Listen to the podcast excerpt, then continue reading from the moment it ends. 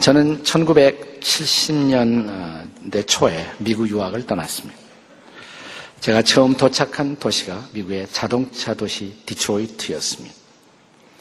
제가 그 도시에 도착해서 출석하기 시작한 미국 교회에서 미국 목사님이 설교 가운데 들려주신 그 도시와 관련된 한 에피소드를 저는 평생 잊지 못할 것 같습니다. 어느 추운 겨울 아침 자동차 회사에 숙련된 정비사 한 분이 자기 차를 몰고 출근하다가 차가 고장났어요. 갓길에 차를 세워놓고 캡을 열고 뚜껑을 열고 원인을 찾는데 원인이 쉽게 찾아지지 않습니다. 날씨는 춥고 전전긍긍하고 있는데 갑자기 멋있는 세단 하나가 옆에 탁 쓰더래요.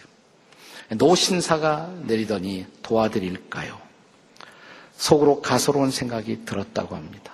내가 최고의 정비사인데 내가 고치지 못하는 것을 누가 고쳐 거절하고 싶은 마음이 있었는데 그분이 그냥 다가오시더니 제가 한번 보죠. 하나님 몇 군데 만지더니 시동 한번 걸어보세요. 시동이 걸려요. 아, 감사합니다. 얼결에. 근데 가만히 보니까 상대방이 전혀 정비사 같지 않아서 다시 정중하게 묻습니다. 실례지만 뭘 하는 분이십니까? 노신사는 빙그레 웃더니 명함 한 장을 주더래요. 명함에 아무것도 없고 글씨 하나 딱 써 있더래요. 헨리 포드. 헨리 포드. 자동차 만든 사람이에요. 자동차 만든 사람. 자동차 만든 사람이 자동차를 고칠 수가 있지 않겠습니까?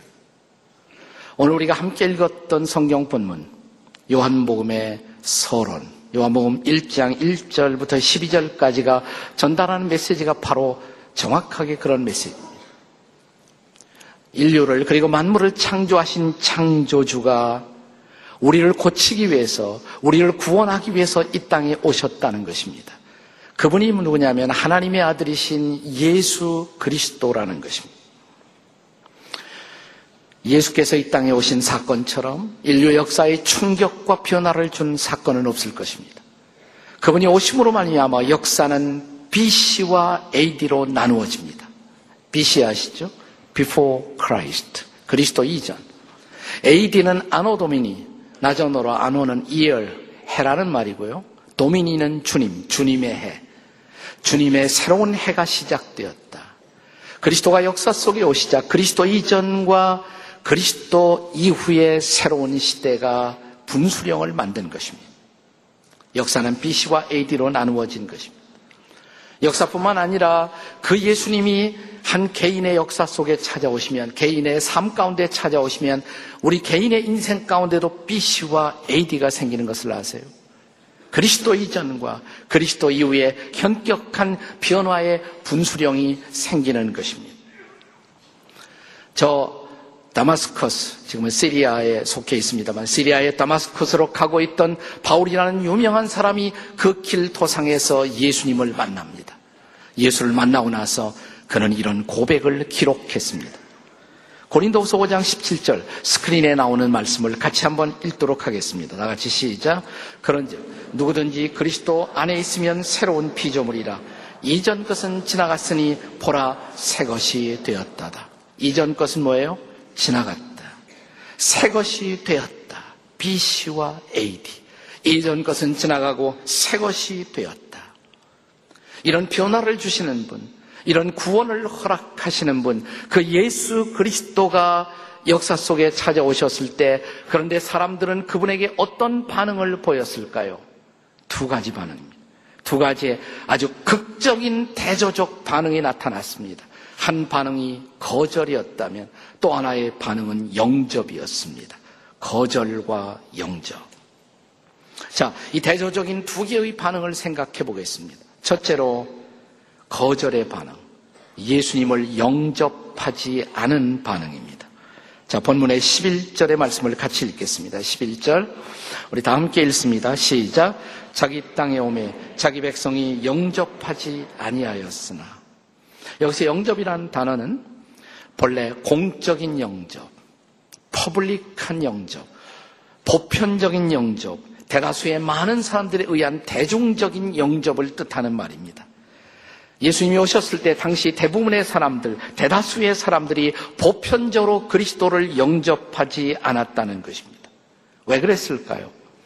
그가 누구인지를 몰랐기 때문입니다. 예수가 누구인지를 몰랐기 때문입니다. 아니, 그러면 그분은 본래 누구였습니까? 그는 누구였을까요? 우리가 보통 생각하는 것처럼 4대 성인의 한 사람, 훌륭했던 어떤 분. 근데 성경은 그렇게 말하지 않는다는 것을 아십니까? 오늘 요한복음은 이렇게 말합니다. 그분은 태초부터 계셨던 분, 태초부터 계신 분. 한 걸음 떠나서 태초에 세상을 창조하신 분. 그는 하나님의 아들로서 하나님과 함께 만유를 창조하신 분이라고 말합니다. 3절을 같이 읽겠습니다. 3절 다 같이 시작. 만물이 그로 말미암아 지은 바 되었을 때 지은 것이 하나도 그가 없이는 된 것이 없느니라. 그렇습니다. 그는 창조주로서 구원자가 되기 위해서 이 땅에 오셨던 것입니다. 창조자가 그가 창조한 만물들을 고치기 위해서, 구원하기 위해서 이 땅에 오셨다는 것입니다. 그런데 그가 창조한 자신의 땅에 자기 백성을 위해서 오셨는데 그 백성들은 그를 영접하지 않았다는 것입니다. 11절의 말씀이 그 말씀이죠. 자, 다시 한번 다 같이 시작. 자기 땅에 오매 자기 백성이 영접하지 아니하였습니다. 이건 이런 얘기예요. 내가 내 집의 주인인데 내 집에 왔는데 내 집 사람들이 나를 영접하지 않았다는 말입니다. 나를 몰라보고 집주인이 나를 몰라보고 나를 영접하지 않았다는 것입니다. 역설적인 아이러니컬한 반응이죠. 저 유명한 영국의 퀸 엘리자베스에 남긴 이런 일화가 있습니다. 이 퀸 엘리자베스가 엘리자베스 여왕이 어느 날 민정 시차를 떠났습니다. 맑은 날이었습니다. 단촐하게 두 사람 데리고 수수한 복장을 입고 런던 시내 바깥을 나갔습니다. 교회를 나갔습니다. 근데 갑자기 맑았던 날이 변하더니 아주 비가 오기 시작해요. 우산을 준비 안 해갖고 왔거든요. 비가 떨어지니까 함께 온 섬기는 분들이 우산을 빌려 가려니까 잠깐 내가 빌려보겠다고 여왕이 수수한 옷을 입고 몇 개 민가가 있었는데 그 중에 한 집에 가서 비가 오는데 우산 좀 빌릴 수가 있을까요? 우리 집에도 쓸만한 우산 없어요. 거절을 당했어요. 두 집에서 연속적으로 거절을 당했습니다. 자, 그 땅을 통치하는 여왕이 자기, 자기가 다스리는 백성들에 의해서 거절을 당하는 것입니다. 영접을 못 받은 것입니다. 그때 여러분이 킹이라면, 여러분이 퀸이라면 소감이 어땠을까요? 내가 다스리는 내 땅의 내 백성들에 의해서 내가 영접을 못 받았을 때의 반응. 옆에 있을 분들에게 물어보겠습니다. 소감이 어떠셨을까요? 이렇게. 당신이라면 소감이 어떻을까요? 어땠을 것 같아요? 네? 그런데 세 번째 집에서, 세 번째 집에 가니까, 아, 그러세요. 제 우산이 변변치 않지만 빌려드리죠. 친절하게 우산을 빌려 주었습니다. 여왕은 그 우산을 쓰고 돌아왔습니다. 며칠 후 그 집에 카드가 전달이 되었습니다. 며칠 전에 비 오던 날 우산을 빌려주신 친절과 호의를 잊지 못합니다. 너무나 감사합니다. 이제 저희 집에 초대하겠습니다. 저희 궁에 초대하겠습니다. 큰 사인으로 퀸 엘리자베스. 소감이 어땠을까요? 그때 만약 그 사실을 두 집이 알았더라면 무슨 느낌을 가졌을까요? 우리가 왜 그분을 알아보지 못했을까? 자, 오늘 본문의 10절을 읽어보세요. 정확하게 같은 메시지입니다. 10절 다 같이 읽겠습니다. 시작. 그가 세상에 계셨으며 세상은 그로 말미암아 지은 바 되었을 때 세상이 그를 알지 못하여 알지 못해서 그랬다는 것입니다. 그가 세상의 창조자인 것을 알지 못했다는 것입니다. 그가 나를 구원하고 보살피기 위해서 오신 분이라는 것을 알지 못했다는 것입니다. 당신은 아시나요? 여러분은 아시나요? 여러분은 알고 계십니까? 예수가 바로 나를 창조하신 창조자인 것을 아십니까? 4대 성인의 한 사람, 그런 분이 아니고 그가 나를 창조하신 분인 것을 아십니까? 그가 나를 구원하기 위해 오신 구원자임을 아시나요? 헨리 포드가 그 자동차를 만든 분인 것을 알았더라면 디트로이트의 정비사는 그를 기쁘게 영접하지 않았겠습니까? 자, 자기 집에 우산을 빌려온 분이 자기 땅을 통치하는 퀸 엘리자베인 것을 알았더라면 그들은 기쁘게 그분을 영접하지 않았겠습니까? 알지 못했어요. 이 비극은 계속되고 있습니다. 자, 오늘 성경은 그분이 창조자일 뿐 아니라 그분이 또한 빛이라고 말합니다. 그가 이 땅에 오신 이유, 이 세상이 어둠 속에 잡혀 있기 때문입니다. 그는 이 어둠을 몰아내고 이 어둠의 세상을 바꾸기 위해서 빛으로 오신 것입니다. 그는 참빛, 참빛이라고 오늘 본문은 말하고 있습니다. 제가 교회 처음 나왔을 때 어떤 교회에서 예배를 잘못 가서 어른 예배가 아니라 어린 예배로 갔어요. 어린 예배. 네, 제가 어린 예배 갔다가 노문회를 받았어요. 그날 설교하신 분은 목사님도 아니고 전도사님도 아니고 어린아이들을 가르치는 주일학교 선생님 한 분이 설교를 하고 있었습니다. 근데 제가 평생 잊을 수 없는 설교. 그분은 이렇게 설교하고 있었습니다. 어린이 여러분,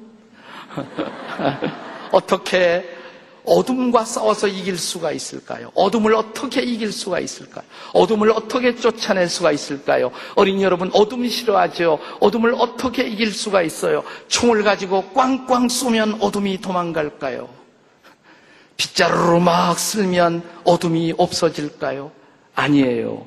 전기가 들어오면, 빛이 들어오면, 한 자루의 촛불을 켜면 어둠은 쏜살같이 도망가요. 와! 명설교잖아요. 명설교.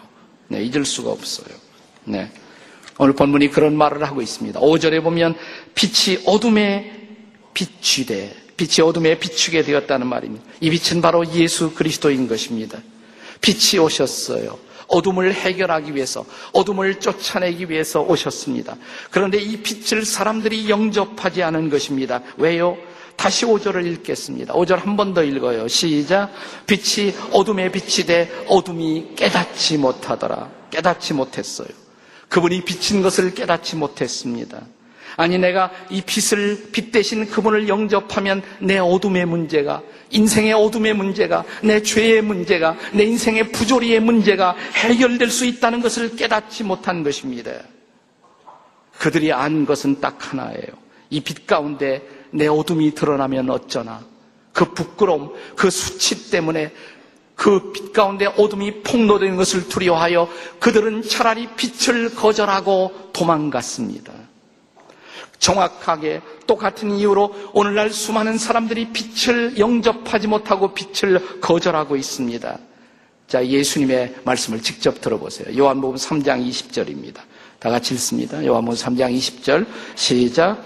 악을 행하는 자마다 빛을 미워하여 빛으로 오지 아니하나니 이는 그 행위가 드러날까 함이요. 자, 어둠 속에 빛이 쫙 비치면 두 가지 반응이죠. 막 피하는 사람, 얼굴을 가리고 갑자기 카메라 플래시 갖다 대면 이러잖아요, 사람들이. 죄인들이 막 이러잖아요. 얼굴 안 보이려고 막 이렇게. 네. 자기 얼굴을 감춰요. 네. 두려워서, 부끄러워서 말이죠. 그러나 그 빛 가운데서 자기의 정체를 발견한 사람, 자기 방에 어둠을 발견한 사람들이 그 빛 앞에서 어둠을 정리하기 시작하면 새로워집니다. 새로운 역사가 시작됩니다. 도망은 해결이 아닙니다. 빛을 직면해야 합니다. 빛을 받아들여야 합니다. 그러나 지금도 수많은 사람들이 어둠 속을 그대로 걷고 어둠 속에 방황하고 어둠 속에 살고 있는 이유 그 빛이 두려워서 그렇습니다. 혹은 빛을 깨닫지 못해서 그렇습니다. 동일하게 수많은 사람들이 지금도 같은 이유로 그리스도를 영접하지 못하고 있습니다. 그런데 오늘 성경은 두 번째 반응, 이 반응과 전혀 다른 대조적인 하나의 반응을 소개합니다. 그것은 뭐예요? 영접이라는 반응이에요. 두 번째, 예수를 영접하는 반응을 보인 사람들이 있습니다. 오늘 12절 한번 같이 읽겠습니다. 본문의 12절 다 같이 시작. 영접하는 자, 곧 그 이름을 믿는 자들에게는 하나님의 자녀가 되는 권세를 주셨습니다. 근데 성경 원문에서 읽어보면 영어 성경에도 그렇고요. 우리말과 달리 처음에 그러나라는 접속사가 있어요. 그러나, but, 그러나. 지금까지 1절에서 11절까지는 그리스도를 받아들이지 못한, 영접하지 못한 사람들. 그러나 그들과 대조적으로 그러나, but, 그러나, 그러나 영접하는 자, 그 이름을 믿는 자들에게는 하나님의 자녀가 되는 권세를 주셨습니다. 대세는 그를 거절했습니다. 대다수는 그들을 거절했습니다. 그러나 소수는 다른 선택을 했습니다. 소수는 그리스도를 영접한 것입니다. 여러분, 그 대법, 대법원에서 어떤 케이스가, 재판 케이스가 결정이 되면 우리 신문에는 종종 이런 보도가 나옵니다. 자, 대다수의 다수의 의견을 따라서 어떤 케이스가 결론이 났지만 거기에 소수 의견은 하고 소수 의견을 항상 소개하죠. 소수 의견은 소수의 다른 의견을 낸 사람들이 있었다라고 말합니다. 사랑하는 여러분, 다수가 항상 진리는 아닙니다. 역사에는 종종 소수가 진리였던 경우들을 역으로 보여줍니다. 자, 그렇습니다. 때때로 소수의 선택이 진리의 선택일 수 있다는 것을 아십니까? 그래서 오늘 성경은 소수의 선택, 비록 수많은 사람들이 그리스도를 거절하고 있지만, 수많은 사람들이 하나님을 모른 채 살고 있지만, 소수의 선택이 바로 좁은 문으로 들어가는 선택이라고 성경은 가르칩니다. 자, 마태복음 7장 13절 14절에 예수님의 말씀을 다 같이 한번 읽어보겠습니다. 다 함께 시작. 좁은 문으로 들어가라.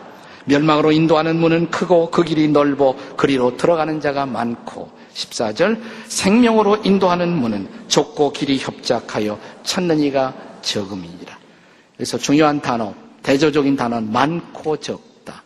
좁은 문 자체가 들어가기가 어렵다는 것보다도 더 중요하게 강조하는 것은 많고 적다. 넓은 길, 많은 사람들이 가고 있다. 그러나 좁은 문은 적은 사람이 선택한다. 그러나 이 좁은 문이 생명으로 인도하는 문이라고 말합니다.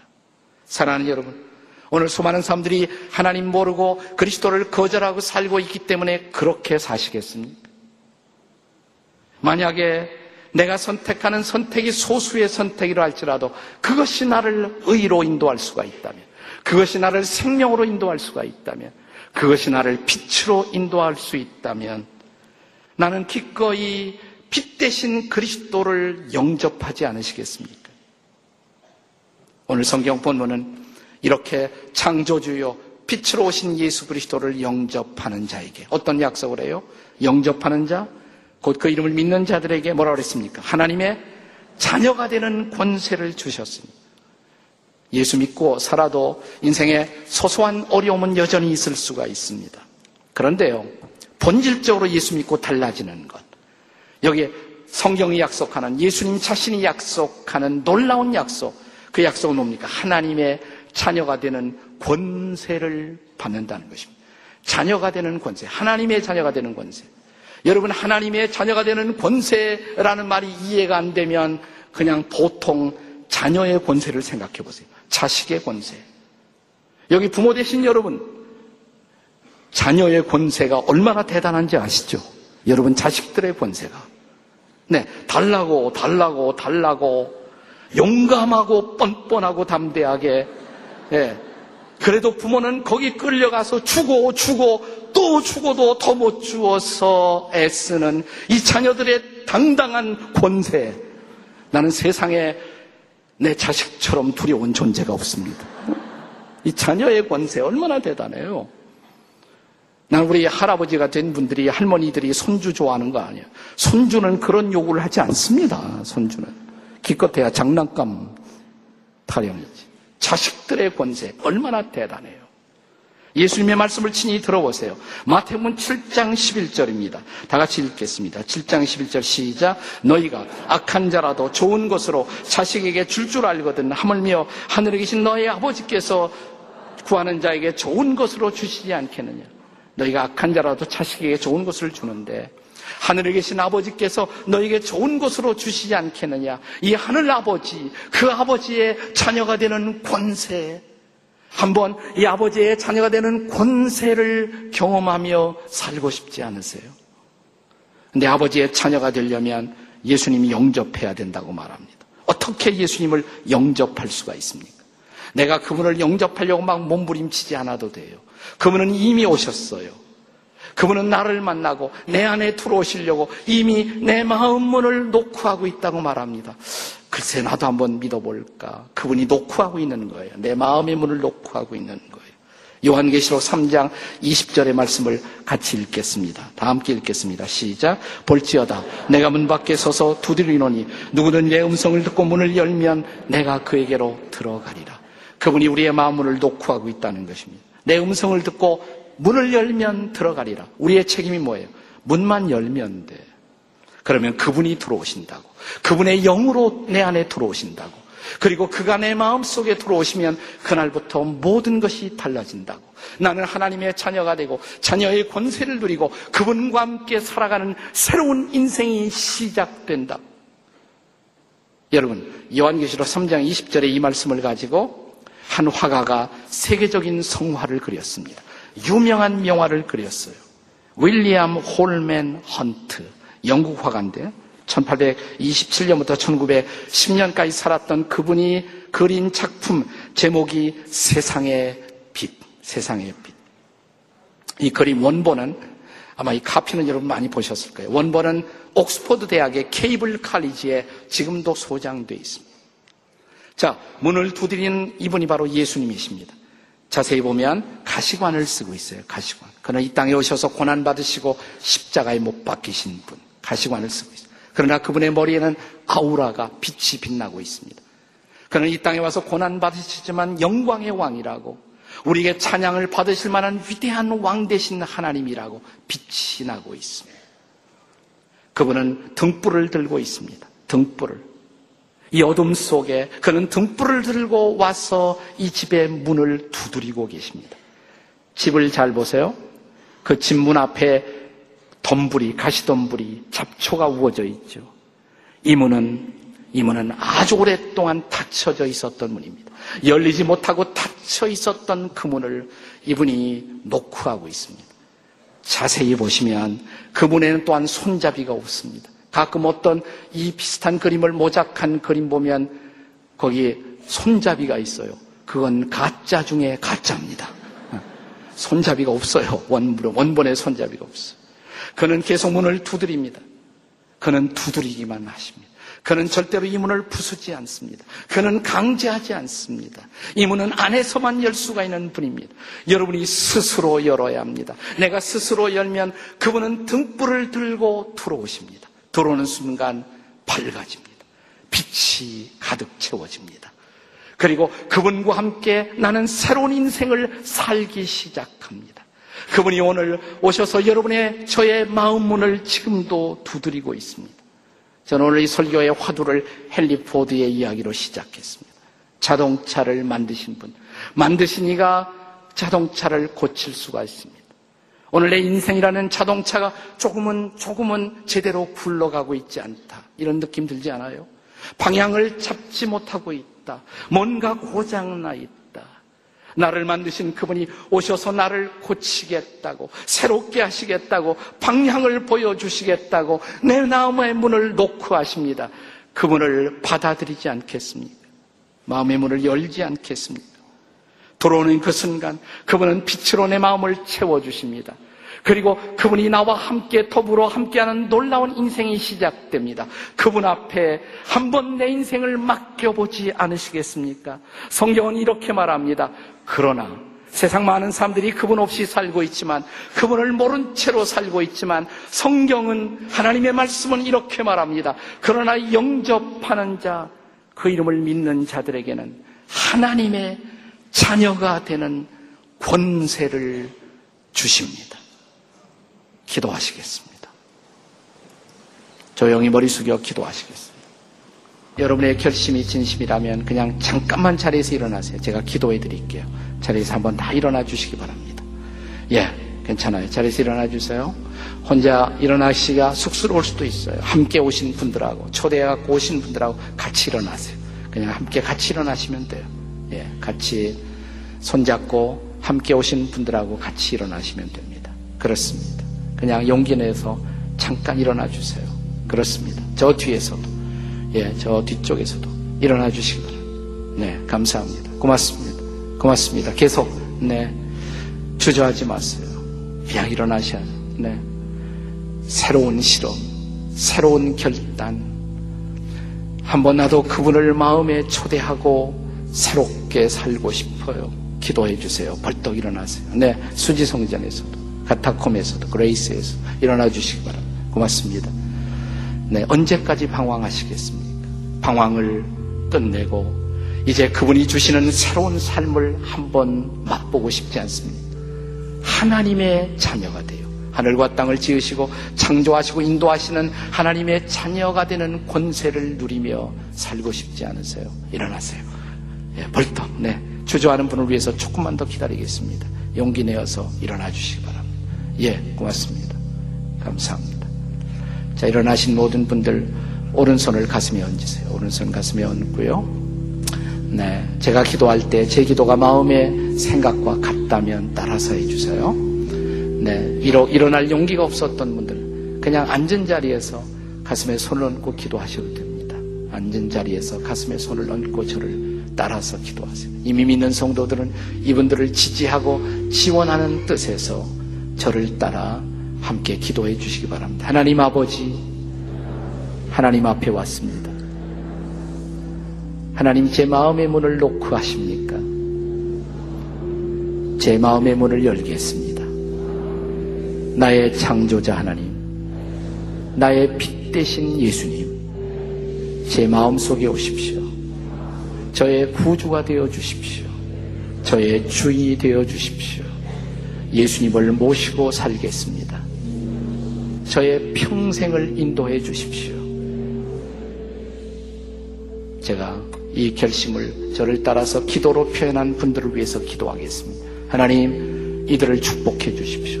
일어나신 분들하고 함께 오신 모든 분들 다 일어나서 옆에 손을 얹고 어깨에 함께 축복하시겠습니다. 이 귀한 분들을 축복하시고 오늘이 인생의 새날이 되도록 하나님이 저들의 손을 잡아주시고 함께 걸어가는 인생을 선물로 허락해 주시옵소서. 기도와 말씀을 배우며 하나님 인도하시는 놀라운 삶을 시작하는 오늘이 되도록 도와주시옵소서. 하나님 아버지, 오늘 귀한 결심을 하나님 앞에서 드리고 이 결단과 함께 신앙생활의 첫 스텝을 디디는 모든 VIP들을 축복해 주시옵소서. 결심까지 도달하지 못했지만 신앙의 의미가 무엇인가를 진지하게 생각하고 나아가는 분들도 기억해 주시옵소서. 또 구원의 확신을 위해서 교회는 다성적으로 나왔지만 오늘 그리스도를 영접하는 결단 내린 모든 분들도 기억해 주시옵소서. 저들의 신앙이 구체적인 열매로 나타나도록 도와 주시옵소서. 예수님의 이름으로 축복하며 기도합니다. 아멘.